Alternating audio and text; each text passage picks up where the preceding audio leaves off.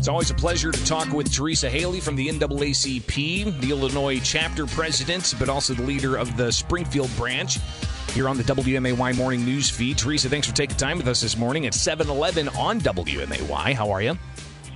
Good morning. I'm doing well. How are you? Good to hear. Um, sunshine's coming up. I absolutely love it. I wish I was outside again. Ah, but I'm stuck inside. Uh, but we got a lot to get to. Uh, so again, I think I appreciate you taking time with us this morning. Um, last week I was unable uh, to. Well, I was on vacation, uh, but uh, you guys had a, a, uh, a meeting and a, a, forum of sorts to talk about a recent measure that passed the state house and was signed by the governor. that's House Bill 3653. pretty sweeping measure. Dealt with criminal justice reform issues. Also dealt with various restrictions on police and regulations on police. Uh, so tell me about the meeting, uh, who was involved in this, and some of the things that were talked about. Well, the meeting was very successful. We wanted to bring the community and law enforcement together to really break down the myths and barriers surrounding um, criminal justice reform bill, House Bill 3653, and we accomplished our goal. We had the sheriff there, Jack Campbell, showed up. Our police chief, Kenny Winslow, was here. We had a couple of police chiefs to drive down from Chicago Senator Elgie Sims and Senator McClure, um, Alderman Shawn Gregory, and a couple other people actually participated in the discussion. The mayor was there to bring greetings and ask, answer any questions that he could as well. So we considered it to be a very successful night. We were able to break down those barriers and those stereotypes amongst ourselves, you know, those who served as panelists as well. For example, Jack Campbell and, and Senator Elgie Sims was able to have a conversation afterwards to say, hey, I, I didn't realize um, all of the details, the ins and outs of the bill. I'm willing to go back and examine it a little closer. So there were a lot of misnomers, a lot of miscommunication about the bill that was cleared up that night. And I think we should see more of these type of things. right. I mean, uh, honestly, uh, having that type of civil dialogue uh, with with all voices at the table, uh, it uh, it can only foster a better understanding amongst everybody, uh, and wade through some of those, as you you said, some of the mischaracterizations or the misunderstandings about measures, or even on the other side, maybe highlighting how well this is too loose of language, and this is something that uh, you know it needs to be refined more through legislation, and even the governors acknowledge that much. Uh, so, what are some of the main things you think uh, people took away as as kind of clarifying, at least from a law enforcement perspective, and even uh, those uh, who who support the measure? For example, cash bail doesn't mean that you can go out here and rob and murder someone and bond yourself out. It does not mean that. We're going to keep those criminals behind bars as much as we can. Um, in terms of body cameras, we're wanting everyone to wear body cameras. If you're carrying a gun, you should have a body camera. However, I personally disagreed with the part that says our police chief, while sitting in his office for six, seven hours, should have his body camera on while doing administrative duties. If if our chief is sitting at his desk, he does not need to have his body camera on. But as soon as he goes out and responds to an emergency, just like detectives, they need to ensure that they're wearing their body cameras. So there was a lot of discussion and really breaking down the myths and stereotypes of who should wear a camera, when that camera should be turned on. But if you're riding in your squad car and you're responding to an emergency, you need to have your body camera on if you have your gun on you at that particular time.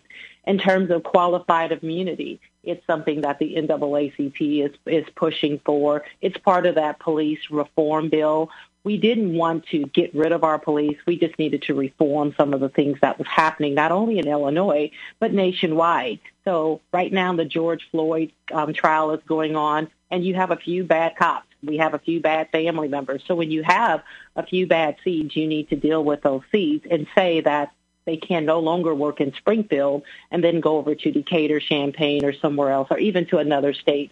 So if we put more measures in place to keep out or weed out the bad officers, all of us will be more safer. We're talking with Teresa Haley, the NAACP Illinois State Conference president, here on the WMAY morning news feed. Uh, so, gosh, I wish I would have uh, attended that because I, I, love I love well-rounded conversations, right? and being able to hear hey, uh, all those sides. It was over two hours. Oh it man, was over two hours. That's you great. can go back and watch it on my Facebook page. Oh, okay. The Springfield well, Branch NAACP's Facebook page, and you can watch it. Fantastic. So it is archived. I will. Uh, I will definitely go take that up. Um, a couple other things, if you if you don't mind, Teresa. Uh, while I got you here, um, you know we've seen, of course, COVID nineteen dominating our lives. Uh, the vaccine, multiple vaccines are available, and they're even increasing the availability for people over eighteen. Uh, even here in Sangamon County, HSHS uh, offering up that opportunity. Um, eh, there's still some hesitation with some individuals. This is not a fully authorized vaccine um, uh, offering. The three vaccines still not fully authorized by the FDA. They're only emergency use authorization. Uh, but we've now seen a progression of sorts in a state like New York, and even uh, the White House reportedly talking about putting out guidelines for a vaccine passport. Um, where where should we, as those concerned of civil liberties, civil rights, uh, where should we draw that line when it comes to this this balance between public health and individual civil rights? Well, I see it kind of like religion and state. We have to separate the two. There are people who can't get the vaccine for various reasons. Right now, I'm one of those persons who suffers from asthma, allergies, who carry an EpiPen and those people who carried an EpiPen, they were pretty much against it. So I have four out of five doctors that I'm working with, and four out of the five say no, not at this point. They're still waiting for a little more data. I'm not afraid to get the shot. I just don't want to have the adverse effect from getting the shot. You know, when I get the flu shot, I have to use my EpiPen. So that's something that people need to take into consideration. There are other people with even more health problems than I do, and they're saying that we should get the shot. Um, but if there are some underlying contributing factors and negative reactions to the shot, then we still have to be careful. Um, there are some people who can't get the shot or won't get the shot for religious reasons. So I think getting the shot should be a personal choice. And in terms of the passport, if you're traveling and traveling internationally, and let's say you go out of country and you get COVID and they don't let you back in the country, then that's the risk that you take. Um, right now, the numbers are starting to go back up throughout the country. So we just want people to say, be safe. We want people to be able to enjoy time with their families and friends.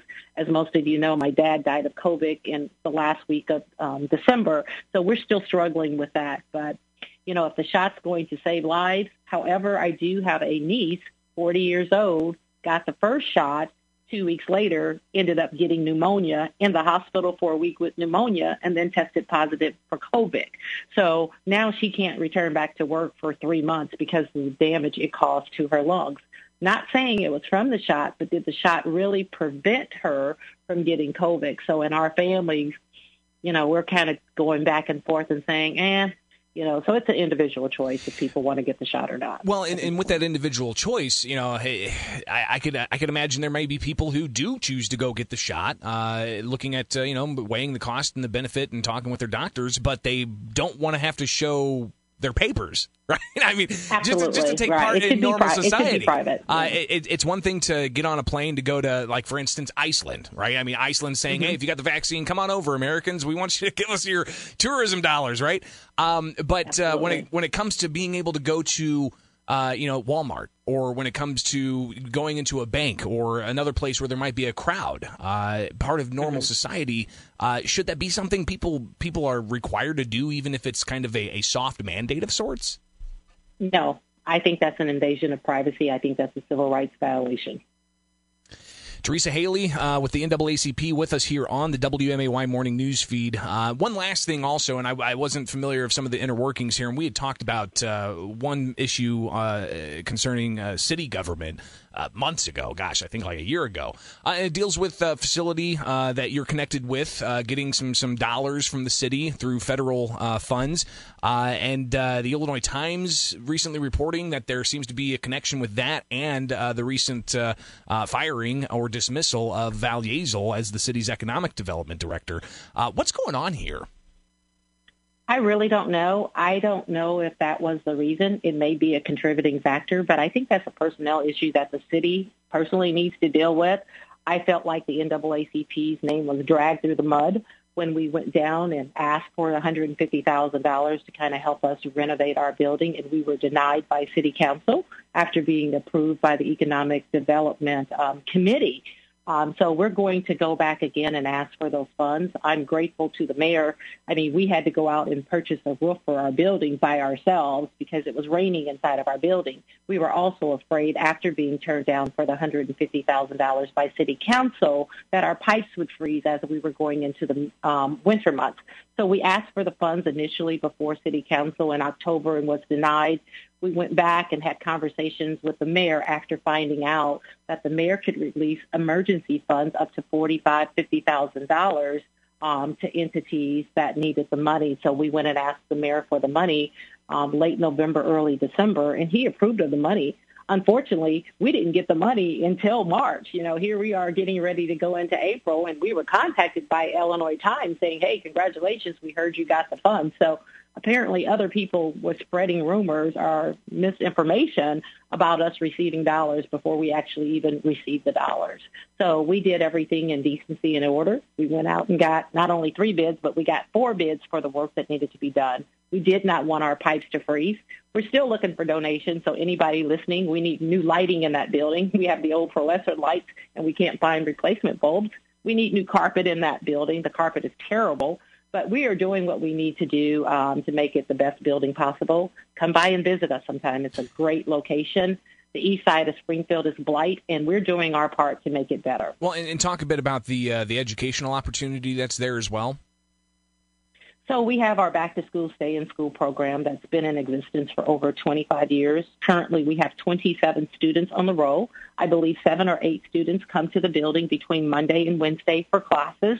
Um, we have expected eight students up for graduation this year. So we are continuing to serve our community. We serve the most at-risk children. Our students are kids who are traditionally kicked out of public schools for various reasons.